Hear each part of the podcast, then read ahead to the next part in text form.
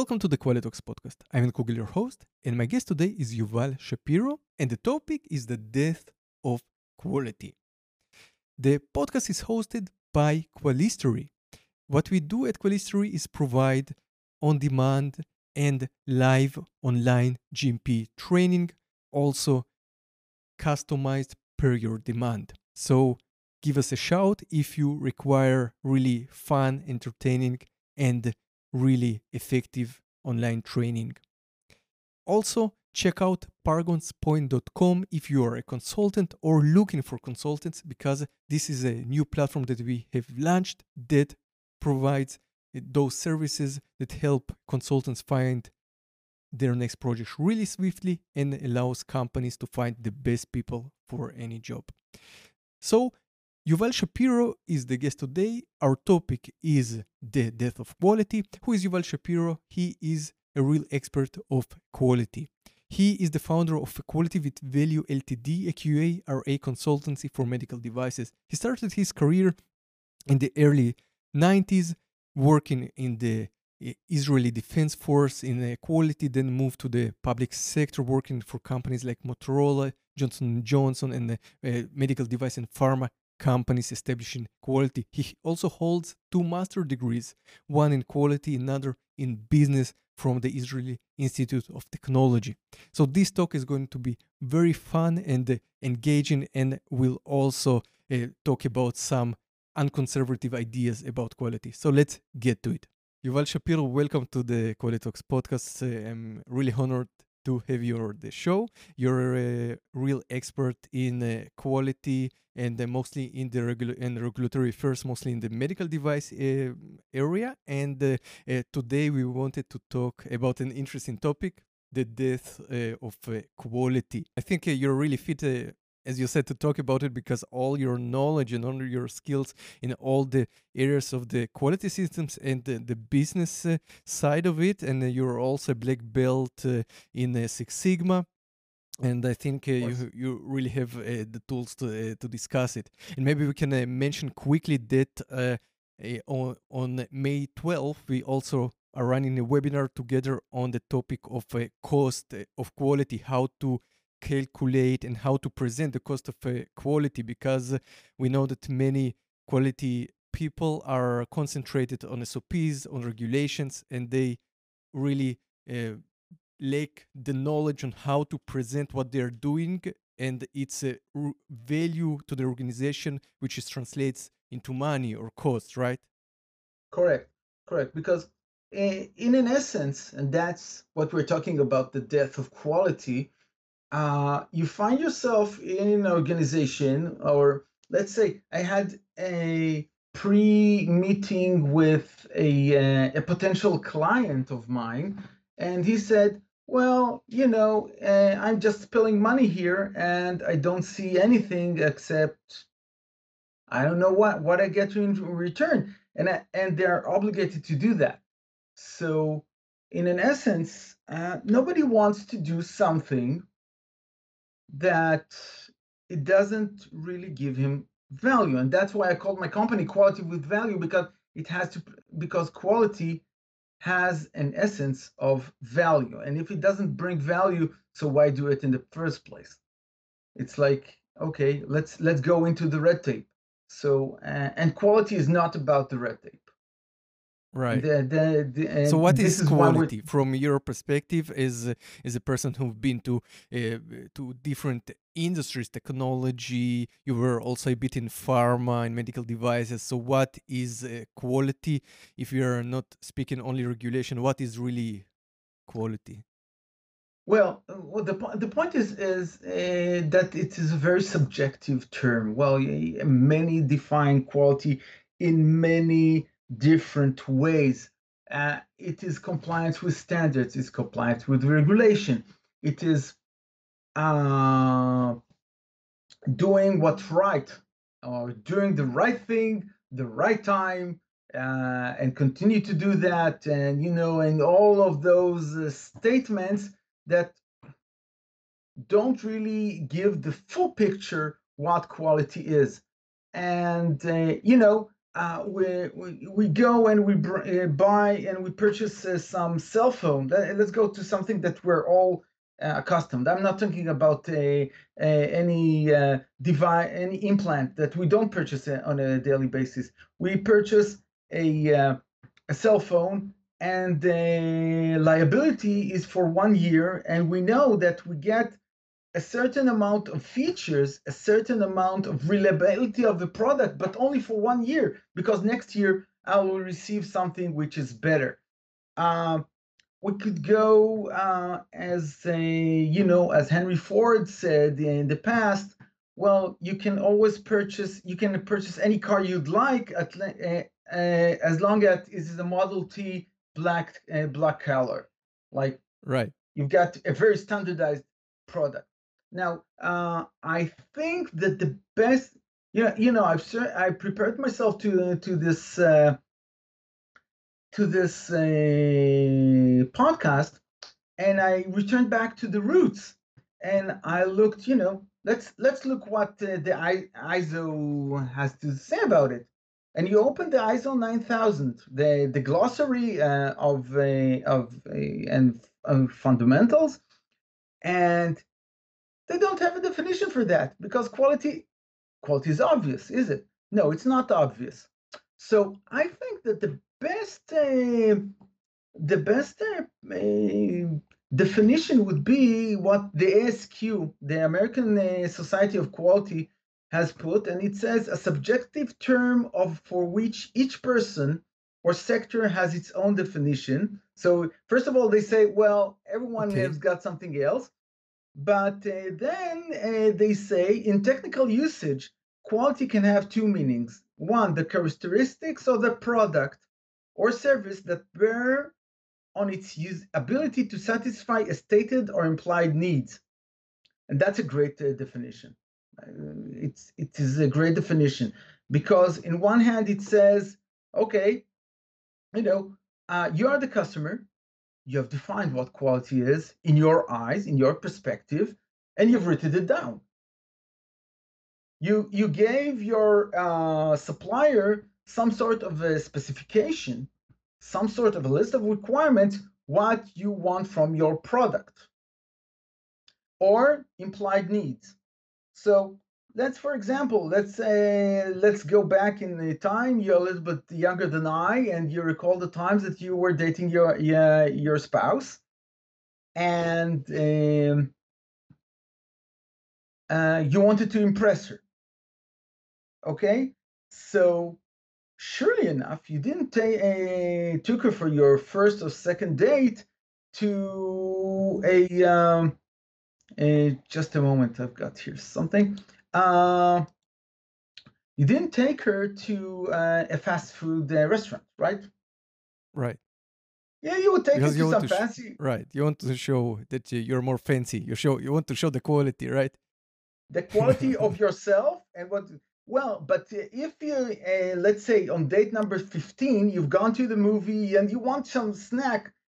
A fast food restaurant would be a great solution, and of course, it's how much money you've got at that point, at that specific time, So, and that what we're talking about, the state is stated or the implied needs. Right, right, exactly. So, and, just to translate, right? So you say when you go on a date, you try to, show the best quality for yourself, but it also depends on your budget. So, for example, if you're a high school student, right? So you cannot, you don't have the money to go to some fancy restaurant, but you maybe have money to go to some fancy pizza shop. It is more fancy, right? So you just choose the best quality for your level to achieve the best result. Correct. Correct. So, and this is one thing. And the other thing is, well, they provide here something that is very interesting, that the product or service is free of deficiencies. Okay, that brings us back to the question, what deficiency is. So, free of deficiencies, and this is where we have to be very careful, because there was a company that that tried to apply Philip Crosby's theory of zero defects. And one of the reasons, maybe not number one, but one of the reasons was for their going bankrupt and disappearing was trying to apply such a presumptuous approach. The name of the company is known. It's ITT Schablonenz. I don't think that you're familiar with the company, but when I was a kid back in the 70s, it was one of the well-known brands in the Western world, especially in the United States. Mm-hmm. Right. Currently ITT exists because some Chinese company purchased the brand.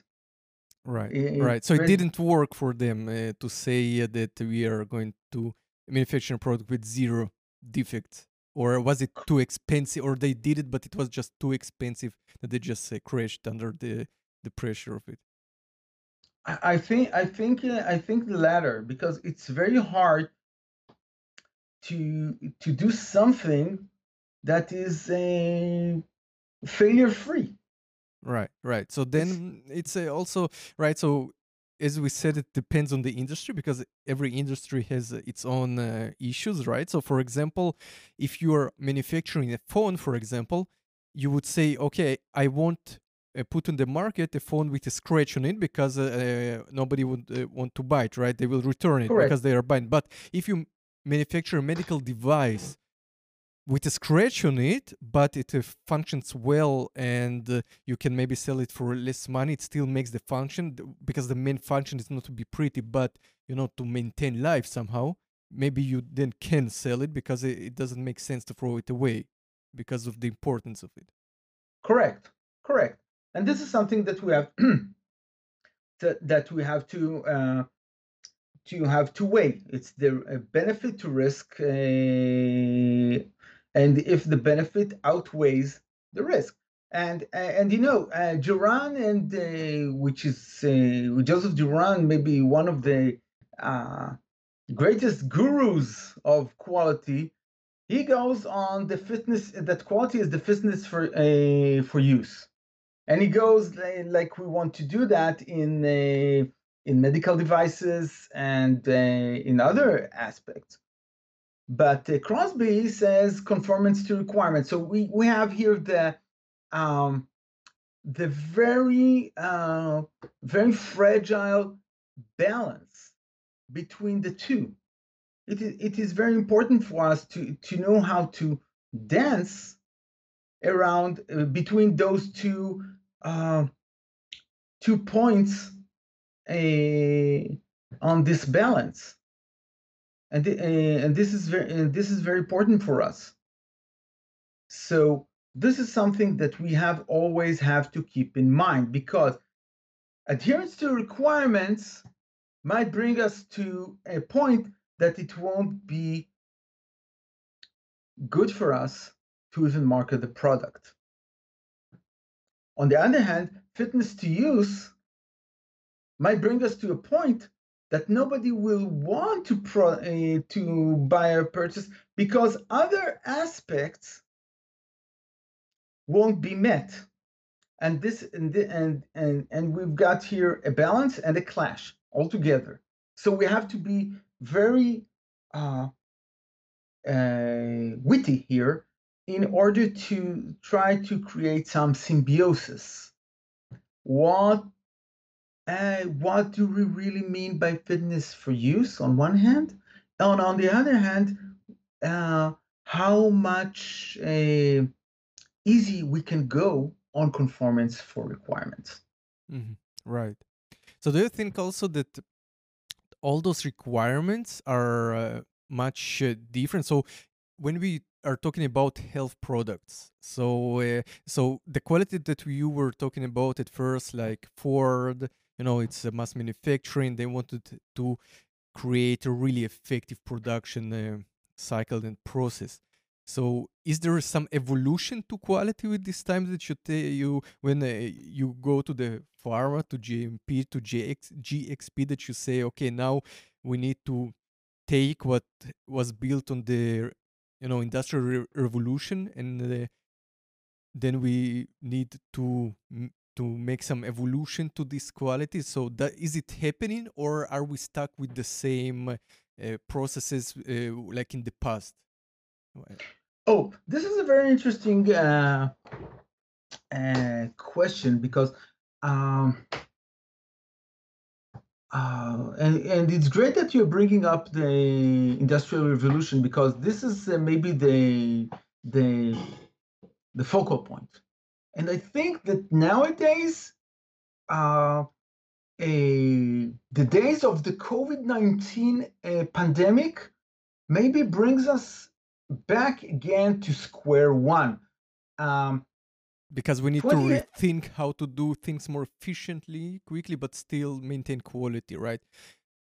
Yes. And it goes back to the Meister.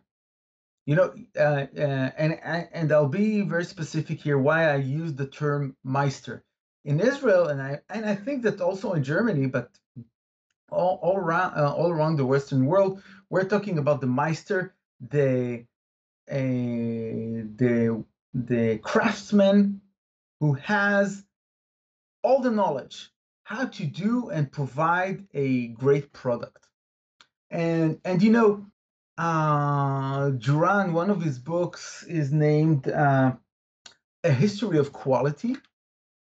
And it's a great book. I read it about 21 years ago, and when I was working on my master's thesis on quality assurance and quality management. And my thesis was about the place of the quality engineers and quality managers in the 21st century. Because back 21 years ago, the position of the quality personnel was dissipating. In practice, it was dissipating. And I asked myself, why it's happening? So I went back, in our, at least the Western world documents.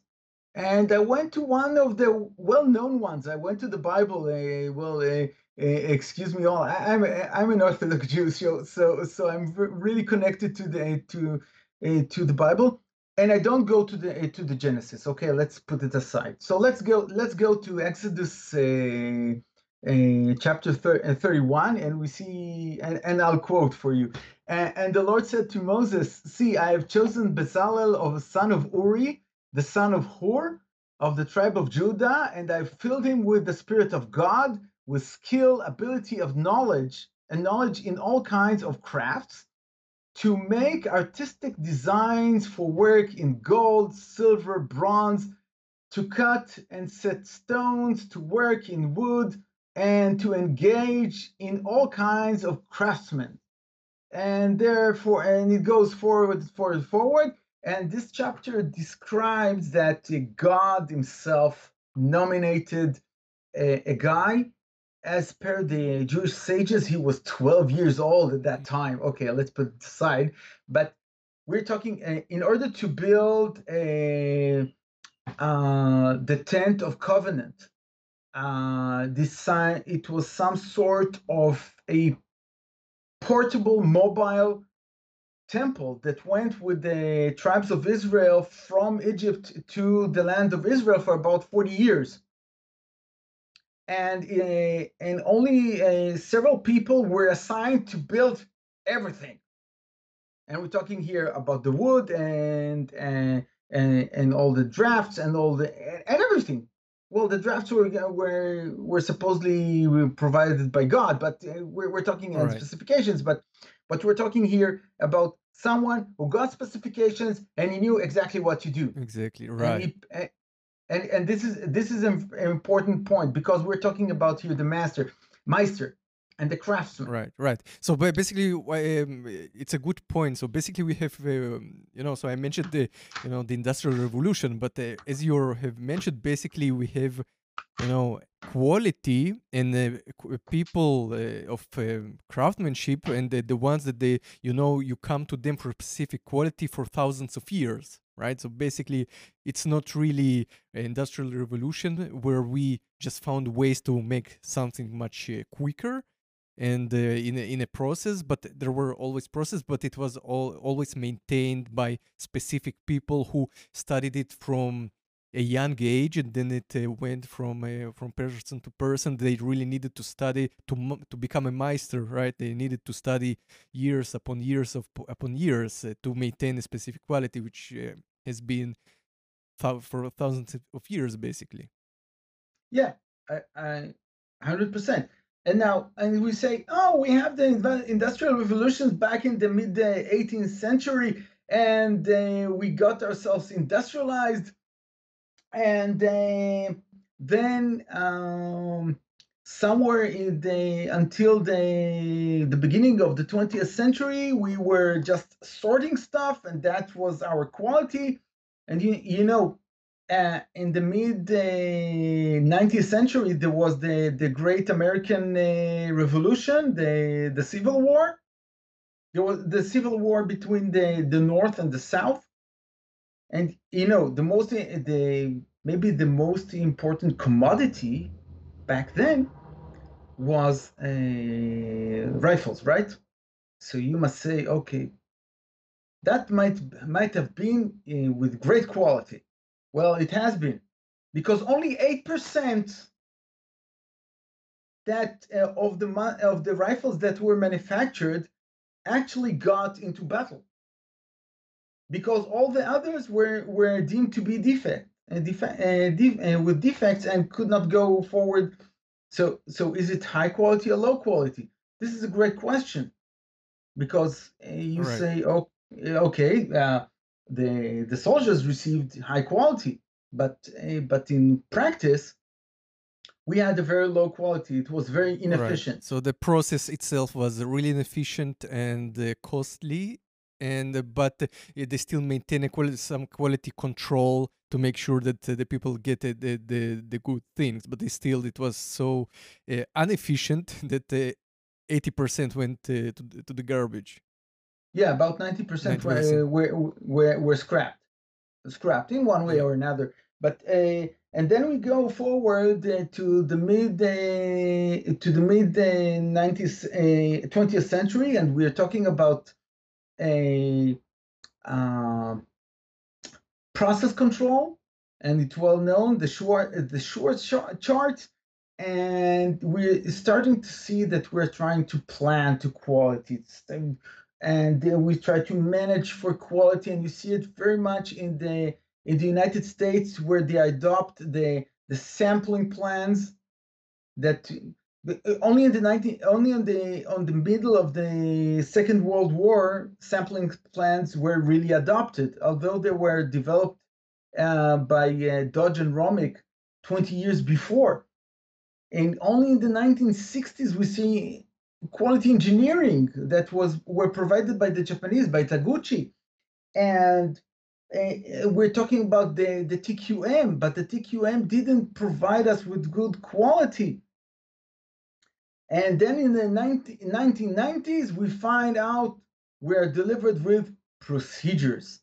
We've got the quality management system, and we have to go and to follow procedures. And we've got this evolution that on one hand, we say, okay, we started at the point where everyone knew everything, what to do. They brought good products. If the product wasn't good, you didn't receive it in the first place. You didn't receive it. It was, okay, so it was very inefficient, very in cost of terms, but the customer didn't receive something that was not good, and now we're working with procedures, and we're working with all of those documented processes, and we don't feel that we receive a real quality product at the end. Like yet, although we have so much controls, yes, still we have mishaps and so on and so on, right? Yes, and also with what we get, it takes very long. Like, you know, for example, I'm looking at a medical devices company. The product is not very complex. Technology is quite known, and we want to work with, and it's a medical device. And the project takes some 4 or 5 years to provide a good product,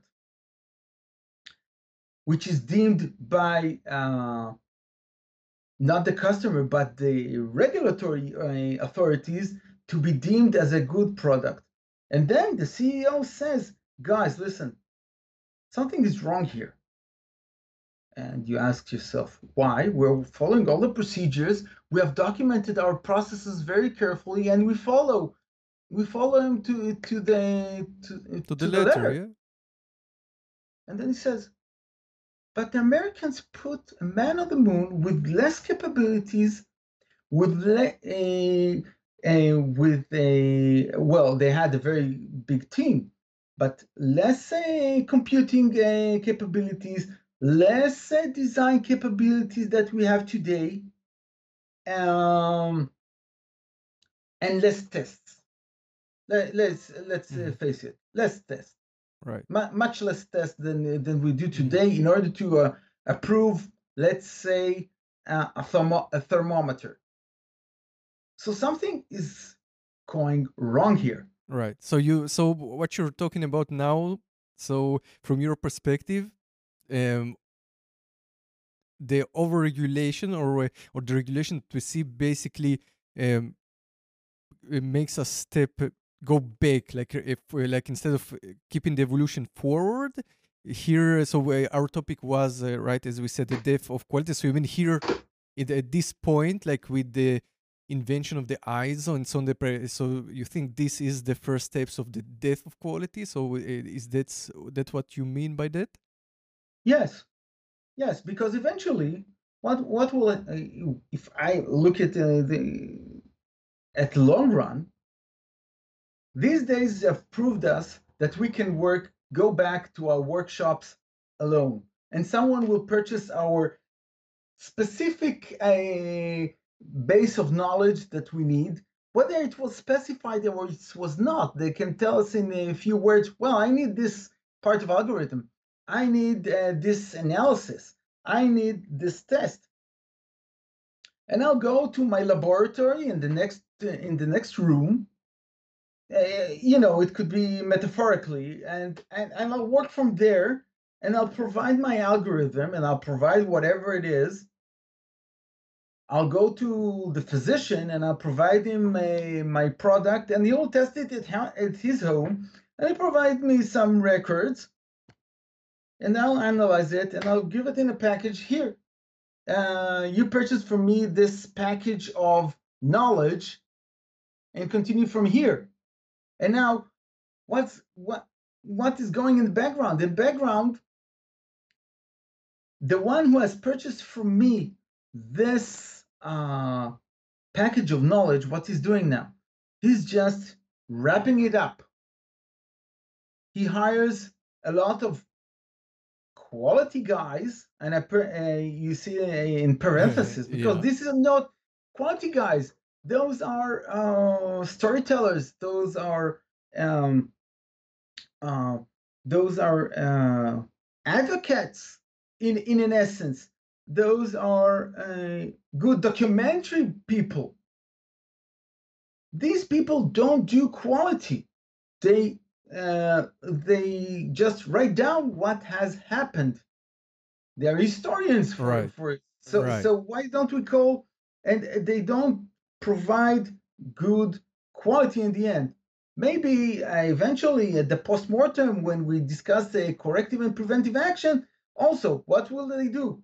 They'll come to those who have really designed it and then document, okay, what has happened? Okay, 5 whys. Okay, let's ask question number 1. Okay, what this event occurred? Okay, it occurred because, and someone will tell him a very good story, and they will summarize it somewhere in a way that regulatory authorities will say, okay, wow, They have thought of something new, and they have put something new into the product, and they learned from their mistake. Right, right. But this is, okay, excuse my French, this is BS. This is BS. Right. So while you're talking about it, it makes me think about some mind degradation, right? So at first we were talking about masters, right? The masters of the trade. And now you are talking basically about people who are librarians, because all they do is document without, you know, understanding what quality is actually like, because they skip this phase of understanding. They just learn to document, right? So, and when I'm saying degradation, it makes me think about the time. So I just thought about it, right? So you, we just seen how well you quote things from the Bible, right? Because you were taught to remember something and to understand it. But nowadays, also because of the computers, because of Google, we don't really have to remember anything. I don't even remember my wife's phone number because I know that I can check it. But I have one time I forgot my phone at home and I got stuck and I had no idea. So basically, when we get more like, you know, control, or we have different new tools, we neglect the old ones basically. So like today, people probably have like worse memories because they don't need to memorize things anymore. Correct. And this is the problem. This is the real problem. And then the people of the quality are pushed out. They're pushed out from the projects. They're pushed out from the production line. So who are the real quality people then in those situations who are pushed out? Those who has the title of quality are pushed out. Those who really do the quality, they are the research and the development, the design and development, the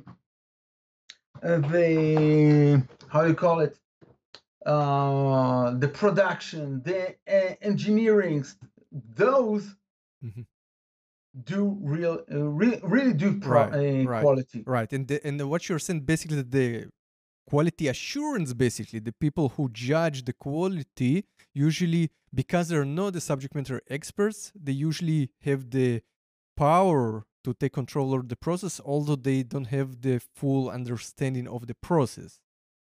Right, right. And so you get someone who does something which is good, but can't speak to the world that he has a quality, that he is doing quality on one hand. And on the other one, those who have to say this is a quality product or have no idea what they're talking about. Like I'm coming to customers and I'm talking to people and I say, okay, listen, in order that we can have the ability to submit your product, you have to have a product requirements document. They have no ability to do that. And they say, okay, so bring me a template. And so I bring him the template, and I brought him the template. Let's say, well, the template is something very general. You just have to have some, you know, just the sections are written there, blanks. So you come there and you bring them the template, and of course, nothing is filled in. Nothing is filled in because he hasn't have the capability to do that. He doesn't know. He doesn't know what to do. So I find myself interviewing him, and I'm not I'm just a quality guy. I know the experience. I've got the whole bunch of tools, the Six Sigma tools I can to analyze and to show where the problems are and what we should do, and risk analysis and risk management and to analyze all the stuff. But he can't take it and write it down in a way that the other generations will know how to what to do. And this is the problem of the Meister. This is the problem of the Meister, and we return back to there. And to be frank, We have never emerged from that site. We just said, okay, instead of a Meister, we'll call him an employee, we'll call him an operator, and instead of doing all the stuff, he'll do just this section. Okay, guess what? He's a Meister of that section. We haven't evolved more than that. Maybe we have devolved here. And I'm talking about not only operators, I'm talking about engineers. And I'm talking about all other groups of people that cannot put in words what they're doing. Because, right. Because they are eventually just Meisters that know what they're doing. That's it. Mm-hmm. Right. So that's a right, interesting, right? Right. So you have the people who invent a drug, the people who invent the medical device. But then when you need to manufacture it, they're not there, right? So then some other people take over, and you have quality, which probably was not involved in the clinical right. trials and the tests and so on. And then not the real masters of this product are then responsible for its production and so on, right? So, right. And you find it really problematic. So just from, right, so we have all these processes and we have GMP and so on and so on. So do you think still because of this issue, we still have a lot of, we should have still a lot of concerns because this issue, because the real masters of the product are not involved then in the production later, in the later phase. So I think the quality assurance unit is, by definition of it, is quite new, right? Because there was a need for some department, which is, an independent department, so it won't have a conflict of interest to oversee it. So what do you think is, what is the way to save quality then? Do you think people should dissolve like quality departments, or should they restructure it? So should different people work there? So what are your thoughts about it then? Okay, my thoughts in this case, well, I think that the quality assurance department, first of all, should be dissolved. They have to be dissolved. And I called it back then, in the early years of the century, it's 21 years past that. I called it some sort of a fractal structure. Those days the theory of chaos was very popular, and everyone were talking about fractals and this bombastic word. And the idea is to look at an organization as some sort of a crystal. Because all materials, okay, at least the solid ones, okay? And we're talking about an organization, and an organization would be solid and to continue to grow, right? And they are structured as a crystal. And in the crystal, and let's go metaphorically, let's go to a crystal of, let's say, of not sugar, but let's say salt. You've got one salt is built like a cube, and you've got in this cube you've got on one point you've got sodium, and the other one you've got chlorine, and those of our structures very, very nicely into cubes, and a huge set of cubes of where we've got sodium and chlorine together in this crystal. Now, I'm saying something like that. A project, an R&D project, has many elements. It's got the project manager, and it's got the hardware engineer or engineers, and it got the software engineers, and it got the system engineer, and it got the production engineers, and it got someone who's responsible for documentation.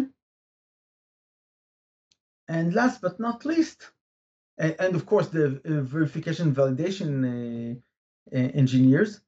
But last but not least, you've got the quality assurance engineer. So what will the quality assurance engineer will do? Well, the quality assurance engineer should consolidate all of them together. He has to be some sort of a conduit between all of those elements, and to try to be some sort of conduit switchboard of requirements from the system engineer to the hardware, to the software, to the V&V, and to connect them together.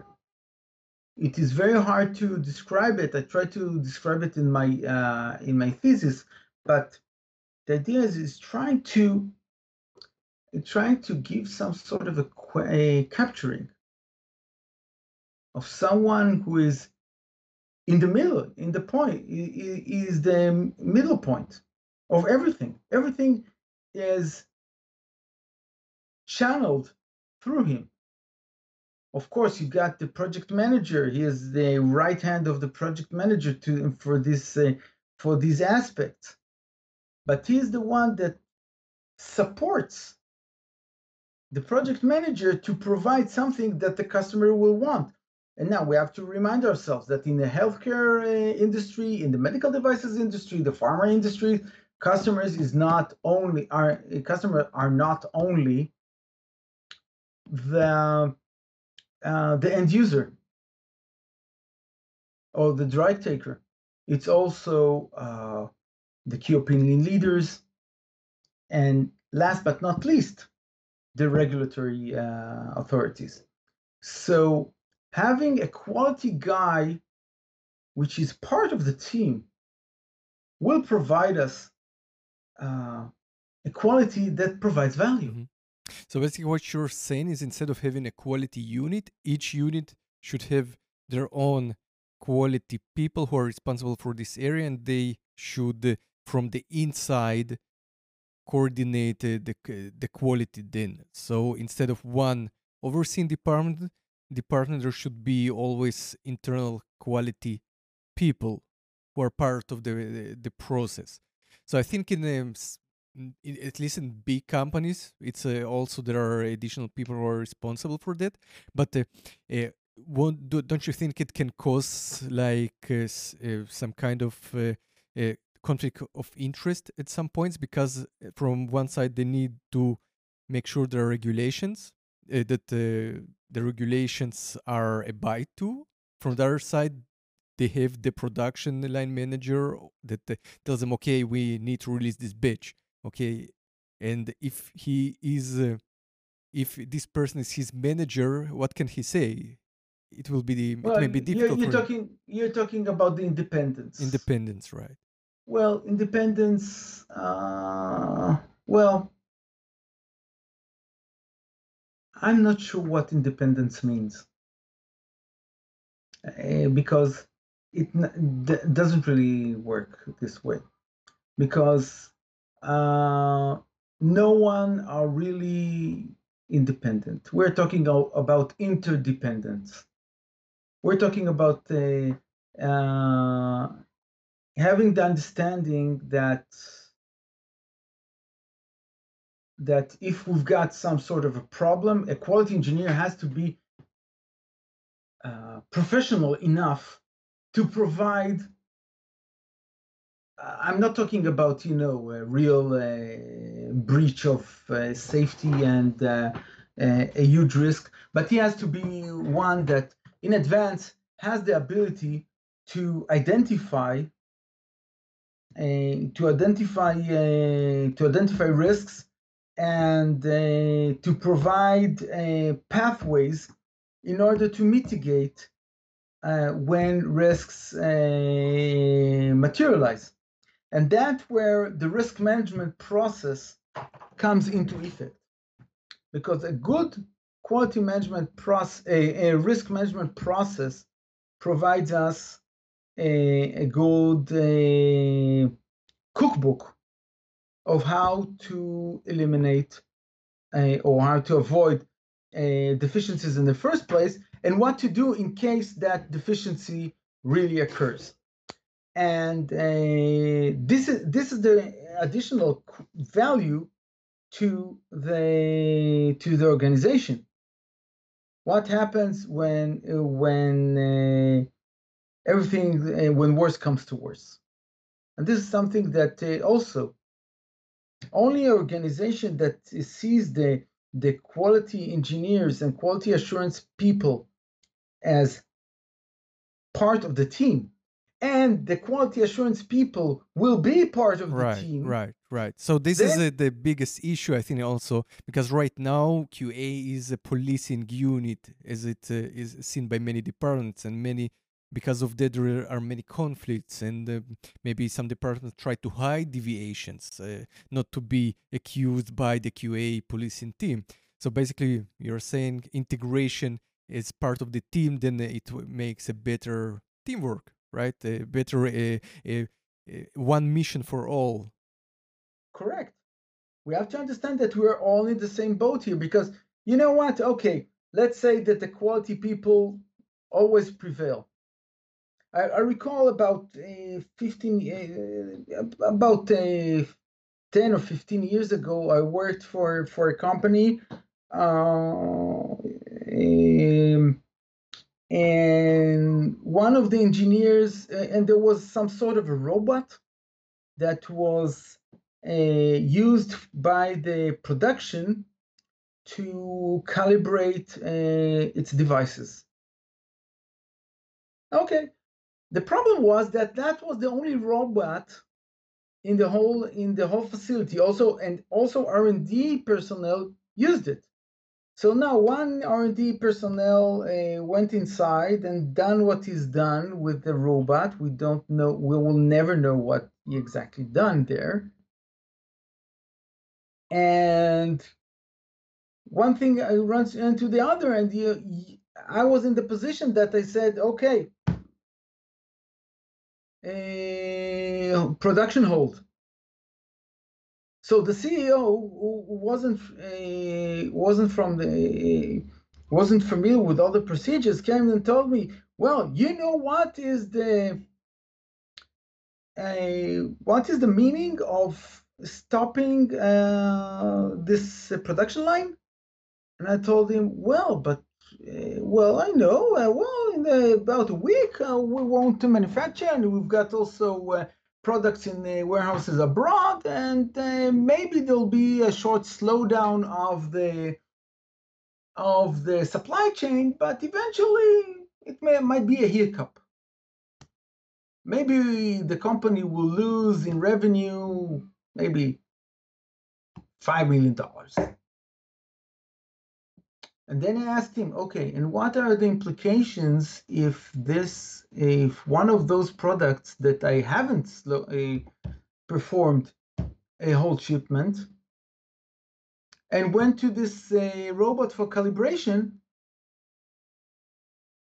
would go wrong and will harm a user? What this will cost the company? Okay, let's put aside liability. Okay, maybe the liability will be $1 million, $2 million, $3 million, I don't know. But in terms of reputation, in terms of recall, and what it will do today. So these are things that the quality engineer has to know. He has to know. He has to be very knowledgeable. And we started our podcast with the cost of quality. Yes, right. He has to know what is the cost of quality. Exactly. Here. So it would be interesting, also to hear how it all connects and why people really should learn those tools that you will be teaching there, and why it's so important because I think that most of the people in quality don't know those tools, and they don't use them. So it would be interesting that I don't know those tools. I know them in theory, but I never use them. And and nobody told me, okay, you should learn them. So why? And why people are not, usually told to learn them, and why it's not part of the culture, and why should they learn them? I totally agree. And also it goes vice versa. It goes vice versa. People, when they are trained, not only in the factory, not only in the workplace, it has to run in their veins quality assurance. It has to be a basic practice of teaching in all faculties of engineering right. And in general, science. So is it so it's would it also be probably important for the for farmer, right? People who are not engineers but still need to maintain the quality, right? So of course it has so to why be... is it so important that they know those tools if you don't use them? So what are the benefits of knowing them? Because at least it's in your brain. We study a lot of stuff along our lives. Okay, we study trigonometry. Okay, let's take something that we all use on our daily basis, right? We all calculate sinus and cosinus and tangents and whatever, right? At least three times a day, right? 3 times a day. Well, we all calculate derivatives and calculate multiple integrals, right? No, we don't. But it's the way of thinking.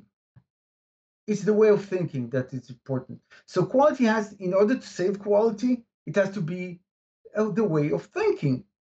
It's not to be something to be dictated. Well, it could be in general, but when you receive from a regulatory authority a document, 160 pages, 70 pages, and I don't disrespect the medical devices regulation that was issued in 2017. And they provide you a very strict set of orders that says to you that if you don't provide once a year a post-marketing clinical follow-up and publish it worldwide, then the product is not quality. We've got a problem here. We've got a problem here. And I don't disrespect that. I think this is something that companies, many companies, I'm not talking about, the big ones. I'm not talking about GE and Johnson & Johnson and Philips and Siemens. They will write it, they will prevent it, they will invest enough money. But we were talking about a small startup that is about to start its design and development. And before he can market anything, he has to provide a 200-pager of post-marketing surveillance or post-marketing clinical follow-up, in which he provides all the studies that he can put on his product, and to provide the exact and to use the exact tools that Siemens. Siemens is a generic name. I'm not saying that Siemens or any other company for the things. It's just an example. They cannot put it. They cannot put this kind of effort. So then you come to this company and you said, well, you have to do A, B, C, D, E, F, G. Then you said, then the owner of the company will say, well, quality sucks. The hell with quality. The hell with quality assurance. If nobody knows if my product is quality enough because I've provided all the tests and I've done all the design correctly, and now I have to provide a periodic safety update report on my product, and if I won't provide it once a year, then my certifications are removed, are revoked. So why bother with it in the first place? So they'll provide something, they'll hire some consultant, you'll do something, it will cost him at the first, it will cost, let's say, €10,000. year afterwards for the update, it will cost him, let's say, 1,000 euros. It will be on the bookshelf. It will be in his directory, in his shared directory. And the only one who would read it, if he will read it also, would be the regulatory authority guy. So what kind of quality we've got here? Right. This is not quality. So we have to save quality for regulatory. And if the regulatory guys won't know where to stop and where to define what quality is what is quality enough and what is more than quality or beyond quality or beyond compliance or whatever it is, then we'll get a lot of ITT Schablonenz companies. Zero defects. We've got a lot of analyses. We've got a lot of products that might comply with something, but nobody would buy it because the cost would be tremendous. Mm. Because someone has to pay for all of those documents that were issued. Right. Someone has to pay that, and who will pay that? It will be promoted to the end user, and if the end user receives a very high bill, then he won't purchase it. Right. And that would be it. So we have to save quality from regulatory, first of all. Second, we have to make quality as a way of thinking. A way of thinking of our young engineers, with our young practitioners, of our young chemists, of our young biochemists, of our young biologists, as our young operators and employees. And once it has become something that is a way of thinking. Right. So it's not the quality unit is responsible, but basically everyone is responsible, and it shouldn't be taught only when you're already like a year on the floor. It should be from the beginning. You should also understand and live the quality. No, I'm talking about much earlier stages. I'm talking about university. I'm talking about college. Right. Colleges. I'm talking about when some receives his diploma. Right. Not only the certified quality engineer. Right. So everybody. I think it's a good point. So myself, as someone who worked in a lot of laboratories during the studies, you are never taught about quality, about good documentation. And then when you come, if you decide to go to pharma, you are basically starting from scratch because you have no idea how it works, because you never studied a real quality documentation, a real understanding of quality. Correct. Yeah. So we can save quality. We can save quality, and as a profession, we can save quality in a way of respecting it as a profession that has a added value to the organization. Right. Yeah. That's a good summary of it. Great. Yes. Perfect, Yuval. So, is there anything else that you would like to add to everything that we just said, what we haven't mentioned, and you find it terribly important, or have we covered everything in this aspect? I think that I've covered everything here in that aspect, yeah. And everyone can.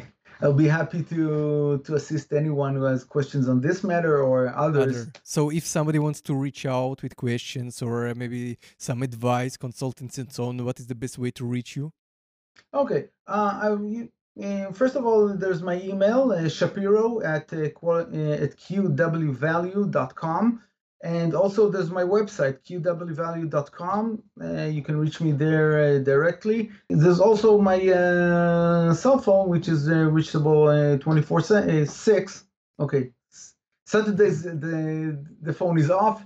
It's in Israel, +972 54 205 2524.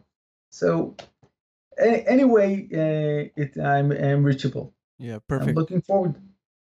Perfect. So your information will be also on the website, podcast.qualitery.com.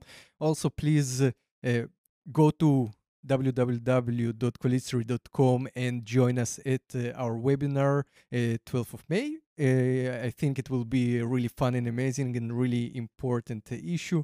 So again, Yuval, thank you very much for this amazing talk. Thank you very much. Have a nice day. Thank you for tuning in, listening, or watching this podcast. I hope you liked it and learned something. Please consider sharing it and subscribing to it. Also, please come to our webinar. It will be really interesting. And also, if you're a consultant or you're looking for GXP consultants, go to pargonspoint.com to find jobs or the best consultants in the industry. Stay compliant and see you in the next one.